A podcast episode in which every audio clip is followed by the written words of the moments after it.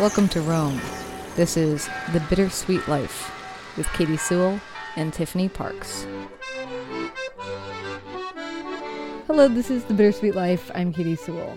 Tiffany is away this week, but I am joined by Stephanie Fuccio. She is the host of the Geopats podcast, and she's an expat who spent well over a decade living abroad all over Asia, from Taiwan to where she is now in Shanghai, China.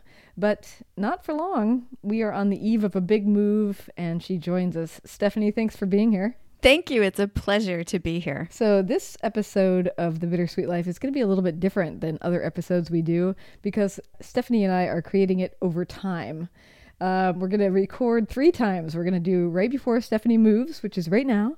and then through the magic of radio, we'll jump ahead to when she's in a brand new place, uh, just barely in a brand new place. And then we're going to check in again six months down the line. And by the magic of radio, you're going to hear it all in one episode. So this will be kind of an interesting experiment. so, so tell us, where are you right now? Yeah, I'm in Shanghai, China. I've been here for almost three years. We're leaving a few days short of our three year anniversary here. Okay. And uh, I've got nine days before we move to Berlin, Germany. All right. So, what brought you to Shanghai and why are you leaving? Leaving a PhD program and um, wanting to go back to familiar. We've lived in, my husband and I have lived in Asia in general for a long time, for over a decade in different countries. And we did a very amicable break with the PhD program, but we know we wanted something familiar, which we had wor- lived and worked in Shanghai before and we know we wanted a job that didn't really require a lot of brain power. So we came back to a job we had done before, and our goal was to stay here two or three years to kind of upskill, uh, unwind, recoup, physically and mentally recover from the intensity of the PhD program, and um, figure out what it was next. Wow! And that was that was the original plan. And so, what is next is now Berlin. Right. Why is that, for one? Um, we took a vacation there a couple of years ago and we took three months for Spain in different locations in Spain because we both had this fascination with Spain and we wanted to go there really, really badly. So we took a long time there and then one week in Berlin. And we ended up wanting to do it in reverse. We ended up falling in love with Berlin and going, why didn't we spend just a whole month in Germany? Damn it. Yeah, no kidding. what are you going to do there? Well, uh, my husband's doing a data science boot camp for three months and then hopefully slipping into a job because they have a lot of connections. And I am still figuring out, and this is this is part of the uncertainty of the move.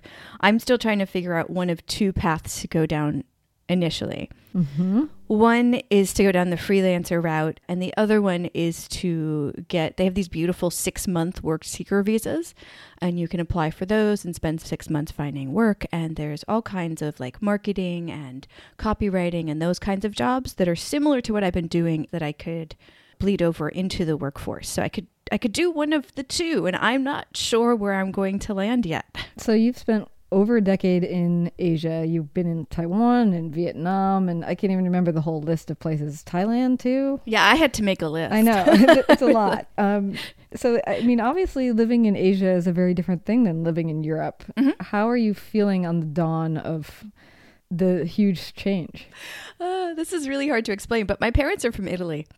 And when I went to Italy when I was 31, 32, my early 30s, when I went to Italy, I thought since my entire life, people talked away my quirks as, oh, she's just Italian. Her parents are Italian. That's just what they do. They're very strange. They're very, you know, flamboyant. Anything that was different than quote unquote regular American, it was just brushed away as me being Italian. So I thought when I went to Italy, I would find my people. And I had a huge culture shock because they weren't the Italians that I grew up with with my family. They were much more subdued, much more sophisticated, much more just very different characteristics. And I had a really big culture shock. So part of that view of Europe is still in my head. It's not just Italy for me. There's a pressure for me with Europe. I don't know how to explain it. It's like I I kind of expect that I'll never make it there that I'll never be able to live there long term because I'm not European enough, which makes sense. I grew up in the US, I'm not European. But I have that European thing running through my blood. I grew up thinking I was. So it's it's a weird mind trick that's happening in my head. Did you have any of these same anxieties in moving to Asia? I was still pretty naive as far as being an expat when I first moved to Asia, and I didn't know what to expect. But similar to Pico Iyer, who is one of my favorite displaced but comfortable people in the world, the travel writer, I feel much more comfortable in places where I'm not expected to fit in than in places where I probably should be able to. So, uh, Asia, although there was culture shock, I could understand I'm very different. I grew up very different. These are different cultures. In Europe, I feel the pressure because I'm supposed to understand and I don't. right, right. Yeah, and, and you also said an interesting thing I thought that that you expect a country to change you every time you move to somewhere new. Yeah. And that if you don't let it change you, that's what stresses you out. Yeah, absolutely. And it's not even that it changes Mm, it kind of brings out or like enhances or kind of mutes certain parts of us, I think. So you've been in Shanghai for the last three years. You have nine days left. What regrets are you feeling about this decision at this point? I don't I don't do regrets. No. I do lists and I do like goals and I constantly reevaluate stuff, but I don't really do regrets. Yeah. So are, when it comes to moving, are you a person who once it's decided you just move forward. Very much so, 100%. I want to start planning and packing immediately. Like I had to make a date with my husband on when I could start to sell things to get ready, when I could start to tell people. Like we had to like agree on it because as soon as we decided, I wanted to start moving. For me, it was over then. I'm like, okay, we're done with Shanghai. Now we're going to start planning the new place. So I need to get rid of this old place. And so, yeah, I'm very quick to turn. But I'm like that in relationships too. By the time I've decided to break up with someone, I'm over them. Yeah. Just because it's kind of fun to see if we can foretell things. Do you have any predictions about how you'll change in Berlin? Ah, oh, I don't do regrets, but I do do projections far too much, and I, I, my hands are up in the air because part of me thinks there's going to be the explosion of community. And then part of me thinks that there's something else that will come out that I don't even know yet. Okay. So, final thought. What's the last thing you want to leave us with before we send you on your merry way and we meet you up with you in just a few moments in Berlin? it's kind of dark. okay, go. I thought, I mean, I've lived in, I can't believe it. One, two, three, four, five, six, seven, places longer than three months. A lot of them were a year or two. And I thought, honestly, this would be the easiest move. We've been there before. We're not going sight unseen. We're bringing two suitcases each and a carry on each. Like, we're literally getting rid of everything. So I thought this would be the easiest move. And after all of those countries and like 15 years of living overseas, and I'm actually finding this to be the hardest move mentally. I don't know if it's because I'm close to 50. I don't know if it's because we've made so many connections while we're here or because both of it, my husband and I have both really flourished in the things that we've tried to do in our upskilling. It's turned into so much more than what we planned. I don't know if it's because of that or what it is, but I find this is the hardest one to unplug from. I try to envision my life in Berlin, and although this is a conscious choice, we're not going because of a company. We consciously want to move countries and we have picked where we're going. But I find that my brain can't really wrap my head around not being here right now. That's flooring me because normally I used to move every year and excitedly. Like the first three months, I'd be excited to be in a place. Then by month six, I'm already planning the move. And then by month nine, I'm already selling stuff and getting ready to go and making plans to live in a new place. So after three years, the fact that I'm still finding it hard to leave mentally that really floors me. It doesn't seem to get easier with each move, is what I'm saying. And that's really surprising to me. Well, and how is that manifesting? Are you sad, crying, or just baffled? A little bit of crying. I'm an easy crier, I guess you could say. um, how is it manifesting? Well, I have had vertigo for a week, but there seems to be a. I also had head injury last month, so it might be connected to that. But the way my doctor's looking at me, I think he thinks it's a lot of stress also. So maybe it's manifesting that way. There's no way to tell. But how is it manifesting? That's a good point. I don't know. That's a really good question. maybe that's how it's manifesting. A little lost. All right. Well, good luck. Uh, we'll talk to you in a month or for the listener in just a few seconds. Da, da, da. Hey, Katy, I'm recording this bit before we chat, before you join the Zoom call. And I just wanted to say that I'm really looking forward to this. It's very interesting when I'm going through different things during this readjustment period in Germany to think, hmm, I wonder how that's going to come up on my check in with Katy. So thanks for this. This has been fun. No matter what happens with this, I'm enjoying the process. So thanks. All right, so now through the magic of radio, we have arrived in Berlin, Germany in, in an instant. Now, of course, this didn't instantly happen for you, Stephanie, but you are there. I am. I'm in Berlin. How's it going? Yeah, I, it's it's going good. Yeah.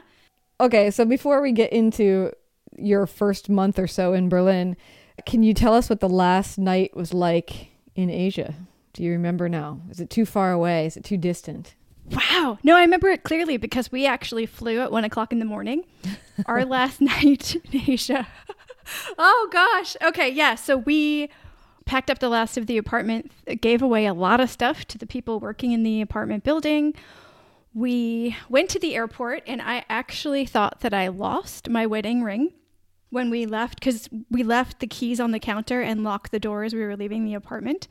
And somehow, between a quick video that I did for Instagram five minutes before we left and getting into the taxi with like a gazillion suitcases, the ring was gone from my hand. And so I literally spent the entire way to the airport, which is a, about an hour, just very sad that I had lost our wedding ring during this big change. And I was like, oh my gosh, this is so ominous. Da da da da da. Spoiler, it was at the bottom of one of my bags, but not the one I checked. Ah. So, and the rest of the night was spent in the airport until we boarded. So you didn't get to do that that long reflecting last look at the city as you're driving through it toward the airport. it's not really that kind of city. No. They're, the really pretty parts are all along the water, and you pretty much are there for two seconds. Most of it's just through dense city and then into nowhere. All right, fair enough. So all right, so let's talk about the new chapter. The new chapter has begun. Da, da, da. What has been the hardest part of the transition so far, would you say? This is going to sound really weird to people that haven't lived in um, in the parts of Asia that I have lived in. Is the qualifier that I'll do, but is slowing down. I knew that I got used to a rapid pace of doing things. In China, for example, in Shanghai, there really aren't office hours. They might be listed somewhere, but you're pretty much expected to do stuff all the time. And I could put up boundaries because my job was a little bit different than a lot of folks, but you never had to think, oh, should I send this message at this time of day? Or maybe I should turn off my phone because nothing's going to happen. Like it was really a 24 hour city in the best and worst ways. If I was cooking and I needed an egg, I could get a delivery anytime, day or night. But there's also the opposite side of that. So coming to Berlin, where literally, and this is true for most of the country, most things are closed on Sundays. And what I didn't realize when I heard that is that Saturdays are highly compromised if you want to get anything done. Everything is either not open or closed at like 1 or 2 p.m. But it's not just the stores. People's, I don't want to say work ethic, but they have very clear boundaries with work, which is one of the reasons we moved here. But on the flip side of that, getting anything done, we have to develop a patience for, I guess it'll happen tomorrow. I guess it'll happen tomorrow. Yeah, yeah. It, it goes back to the thing Tiffany and I always talk about when it comes to Rome is that you have to get used to that pace of if you get one thing done in a day, it's good. That's it. One thing. That's an amazing day. Yeah. I'm shooting for one a week. One a week. that is a big change. Huge. Uh, so are you finding that I mean, I know that you're you're barely there yet, so of course you haven't fully adjusted to it yet. But are you finding that that more relaxed pace? How has it changed you personally? Does it fit with you? Okay. Oh, yeah. Again, it's one of the reasons that we've moved here. So I'm finding that amongst the stress of trying to get the paperwork done that I know is going to take months, there are some really relaxing moments where we're like, there's just nothing we can do today. And so we'll end up going for long walks or sitting in a cafe for a long time. Or we actually broke out our, we have this little travel magnetic Scrabble board that we haven't used in a few years because we've been so busy. And we actually broke it out a few times. You're definitely embracing the slowness of it, but I have to catch myself and go, okay, this is why we're here. I want this. This is part of the decision. Now I have to actually be here and act like this. We're going to check in six months from now as our final chapter of this grand experiment. What do you want Stephanie to be like six months from here? and then we'll see if you actually accomplished it. You're right, right, right. Well, the paperwork should either be over or on the company stage at that point. I should either be on a job seeker visa, employed, or on a freelancer visa. Wherever I fall in the next month, I should be more stable as far as how long I'm going to be here. Whereas right now, I haven't even applied for any visa yet because we just got the first bit of paperwork to do the second bit of paperwork. And so we're just at the beginning stage of knowing if we can stay past the tourist visa. So, six months from now, I definitely want to be, I want to know if I'm going to be here another year or if we need to find another place to go, which I'm really hoping is not the case. So it sounds like because you don't know about the paperwork that it's possible that you might not be in Berlin very long at all. Uh, you may not even be in Berlin the next time we talk. I might not. Yeah. Yeah. So, how does that change how you're treating the experience of being there? Are you feeling like you're temporary? Like oh, right now you're just touring around and seeing what you can see, and yes, doing some work on the side, but enjoying the city as if it's just a mistress you're courting for a moment versus are you treating it like this is going to be our home. I got to figure this all out. I'm very surprised to tell you that, unlike my former temporary self, I'm treating it like there's nothing left. I'm taking the German course, and that paperwork goes towards my visa, in addition to trying to learn some language so I can maneuver more and do things just in general. I'm making heaps of contacts that I can then kind of show the visa office. Look, I've, already gotten started on the job search, and this is what I can add to this part of this community, this workforce, this Germany in general. They want people to add to the country. That makes sense. So I'm really not frantically because it's actually really fun to make these connections, but I'm really, really kind of spreading myself around to get to know everything I can so that no sane person would be like, no, nah, I'm sorry, we don't want you here. All right. And uh, one final question, and then we'll see, we'll do the another time travel and we'll see.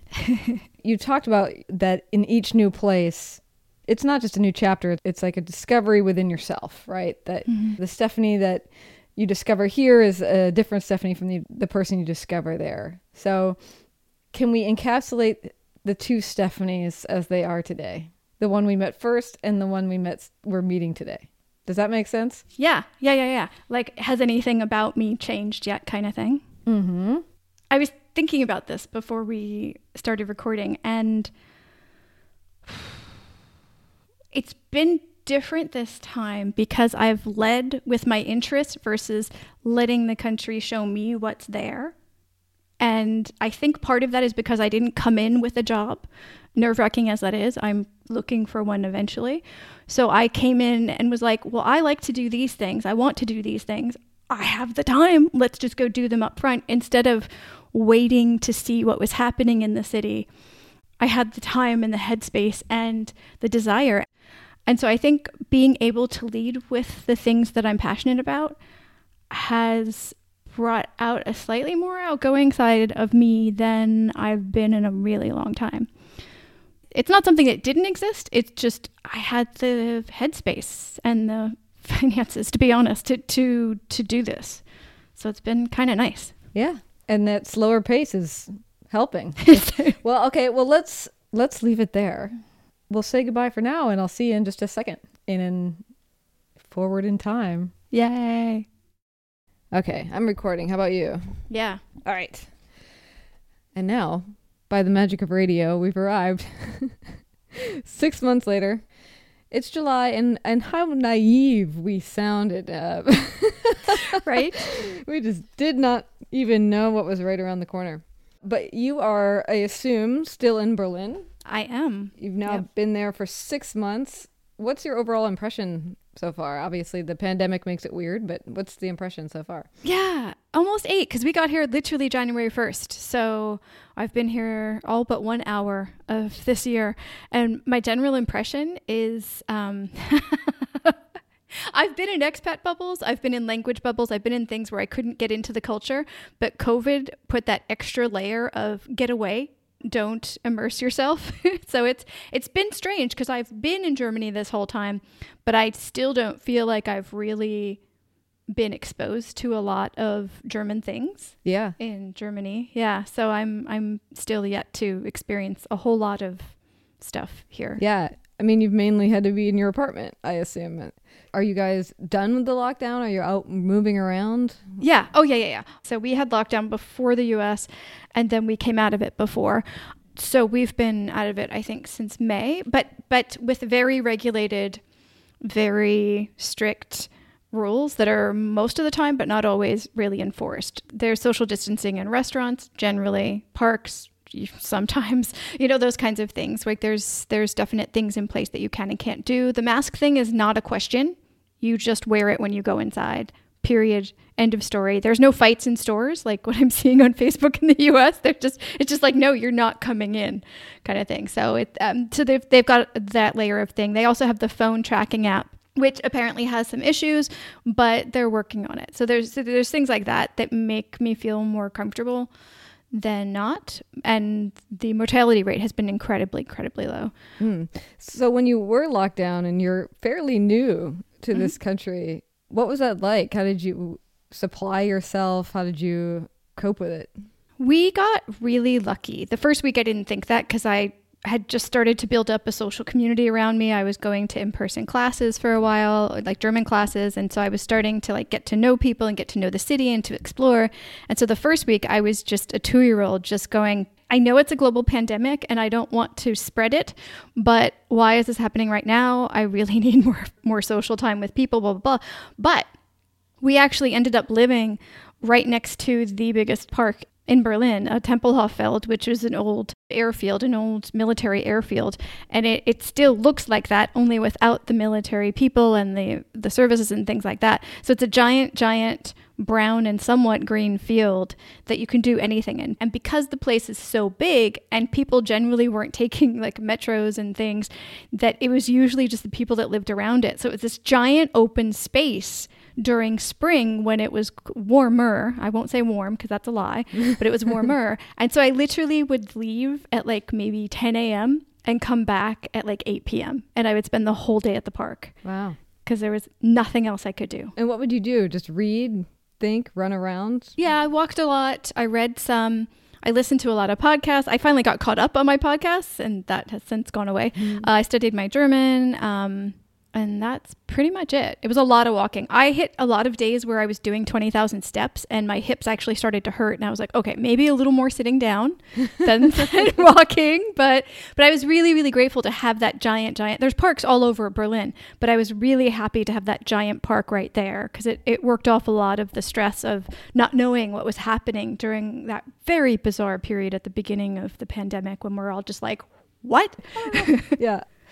When you move to a brand new place and you guys are settling in for a while, but you're still brand new, has it been sort of lonely? It was at first, but I've I've been an expat for the majority of the past 15 or 16 years. Part of me has accumulated an online community during that whole time that's still there no matter what happens and that will never ever replace in-person contact. But I still had that actively going on.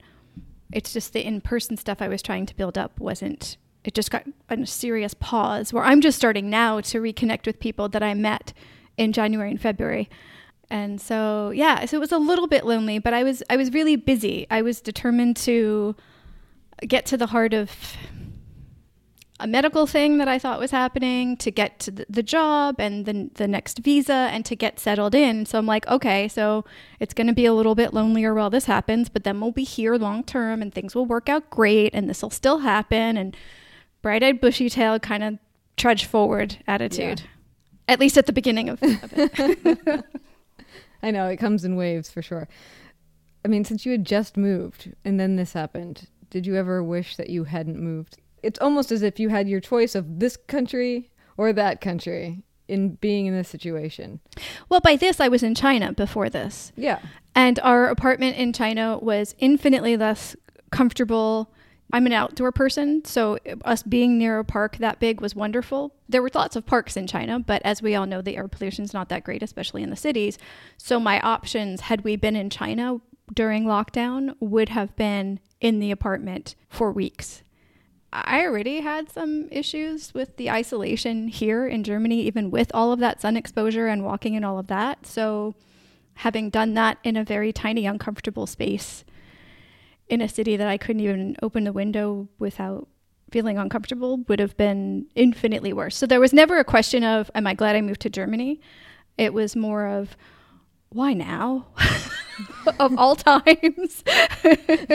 Would there have been a better time that you can imagine for this all to happen? I know that sounds weird to say, but yeah. After I knew where I was going to be longer term, it would have been less uncertainty. Mm-hmm. The amount of uncertainty of the health problem, not having a job, being new to a place, not knowing how long we were going to stay, having to switch apartments mid lockdown, and the visa and all of those things, and COVID all at once hitting was a bit too much. So a little less uncertainty would have made it better for me, selfishly, yes. For the whole world, of course not. It's a horrible situation, and I honestly wish it wasn't happening, but selfishly, yeah. Do you want to tell us about the health problem or no? Yeah, very extremely briefly because it does tie into the COVID thing. Is um, I had head injury before I got here that I thought things were resolved, turned into vertigo just before we got here. Yay. And I thought it was gone. And it's interesting because I was looking at the last time we talked in my calendar, and the last time we talked was three days before one of the rounds of vertigo. Mm. And so the vertigo led to what I didn't know was anxiety, which led to panic attacks. And I hit rock bottom somewhere in May and have been doing some, believe it or not, there are panic attack courses online that you can buy, in addition to online counselors and all kinds of things. And I've seen lots of doctors because I thought it was all because of the head injury and blah, blah, blah, blah. It all kind of snowballed mm-hmm. um, into a, a very, very weird new place for me. But the isolation of COVID definitely helped with, helped fuel the anxiety and the panic with that because there wasn't a lot of joy and laughter and just general connection with people to kind of help with the stress of it building up. So, yeah. Yeah. We in the United States are in a very different situation than you because we're still going up and up and up. Mm-hmm. We're not locked down per se, but I don't know, we should be. um, maybe just to try to get it under control, which is very frustrating. But are you finding now that that things are a little looser that the anxiety, the panic attacks are starting to drop, or is that something now that you have to continue dealing with? It was, it was, I don't know exactly when they started, but I imagine they probably started with the head injury in November, if not sooner. So it was a slow build that COVID fed into, but it wasn't just because of COVID. And it's got so many intricate things. The the things that are helping the panic attacks have nothing to do with certainty of any variety. It's doing a lot of mind work, meditation, yoga, all kinds of all kinds of things. But honestly, as much as Germany is doing things methodically, people are people. I mean, Berlin's known for its party scene, and the parties have not stopped the entire time. They've just gone underground. Occasionally, they they've gone on the river, and there's been boat parties that have caused surges in the cases and all those kinds of things. So there's there's people that aren't necessarily adhering to what they should do as much as the rules are in place. Yeah, there was a, a surge at a meat packing plant because they weren't adhering to. Um, I mean, how could you on an assembly line adhere to spacing regulations? But yeah, they weren't, and so they had. I believe they had to actually close it down for a little bit. And so those kinds of things. So no, I wish I could say as soon as COVID let up, everything was fine, but it's it's going to be a long year either way. Yeah, it is going to be a long year. What was the head injury? How'd you get hurt? I ask that as a person who's got multiple head injuries. oh my gosh. It is the weirdest. I can laugh at it now, but man, have I played it in my head like, did that really happen? it's not tragic at all. I wasn't hit by anything. I literally was in a restaurant in Shanghai, a very nice restaurant, and I really enjoyed the meal, by the way, but the chair was kind of wonky. And when I got up, I was not really there was like a step to my right and I'd be down on flat ground or there's a step to my in front of me and I'd be on, on flat ground. And for some reason I did the step to the right. I'm not a coordinated person.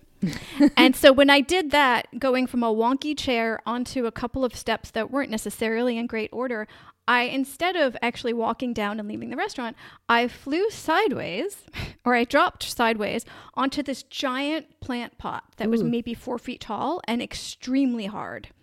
and I fell right on the side of my head, apparently in an area where you can't do a lot of damage. That's good. So I got incredibly lucky. But of course, rushed to the doctor's office anyway to make sure that that, that was the case because it hurt and it made sounds when I hit it that were just that will never leave my head, literally.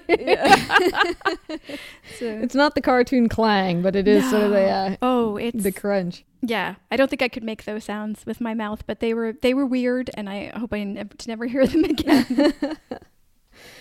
It's interesting when you get a head injury like that, but also undergo so much change. It's sort of I wonder if that's sort of why you end up going down this spiral. It's, it's like so many stressful things happening all at once. There's so many things that fed into it. And to be quite honest with you, it was probably a build up over years, but it took a few things hitting at once to bring it out.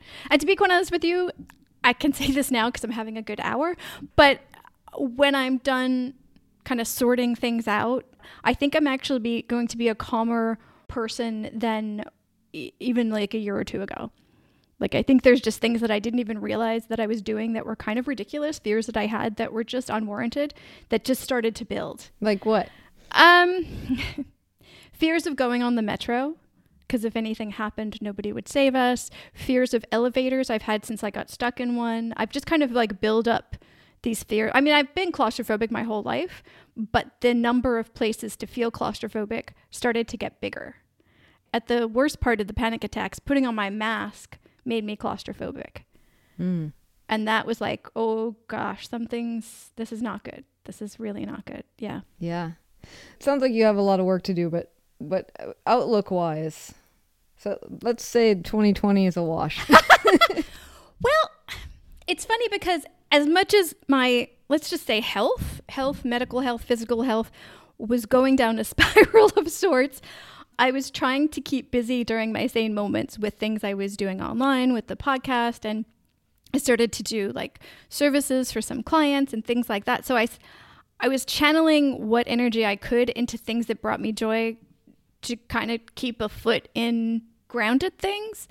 And that has led to a lot of really cool things happening in 2020 that's almost the exact opposite of all of the other stuff going bad the worse my panic attacks got, the more I would kind of dive into stuff when I could do stuff and and made progress on things. So it was it was this weird thing. So it's like, well, if I get the panic attacks under control, am I going to peter out with my inner creative energy? yeah, are you just going to become a, a, bowl of mush? I have dreams of being a couch potato. yeah. No, probably not. But th- it was an interesting thing to watch kind of happen. Yeah. So there there has been good things in 2020. It's just really hard to focus on them because the bad things were pretty intense. Yeah. And I'm sure that's true for a lot of people in this this year too. For sure. Well, since you have so many different creative projects going to end, is there it seems to me like you're always coming up with new ideas. So, what would you want people to know about right now if they want to seek you out more? Oh gosh. So the the Geopats podcast, which used to be a culmination of a few different podcasts into one, has now reversed and broken out into its own podcast. So it's now a network. So if people go to either stephfuccio.com or they just literally type in G E O P A T S in their podcast app, they'll see, I think there's seven or eight podcasts there now, and I'm still transferring a few of them over. So they'll they'll see quite a few of them. Yeah.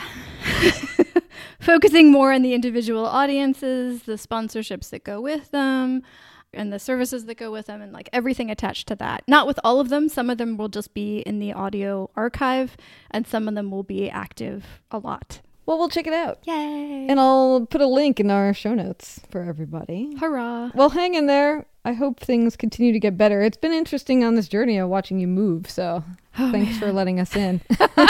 Thank you. And wish me luck. We're actually, we just applied for a visa extension two weeks ago. Mm. And generally, they don't. They don't extend the kind of visa, the job seeker visa that we're on, because it's six months to begin with. So they figure if you don't find a job in six months, you're out. But with COVID, they're being very kind. Yes. And the rumor has it they're extending all of them. So fingers crossed. I'm crossing my fingers. Yeah. Yeah. One more question. Do you have a sense? I know it's hard. You don't have a great sense of what it will be like to be in Germany because it's been so different. But is your goal still to be there for the next however many years to stay there for as long as possible? Yeah, if we can.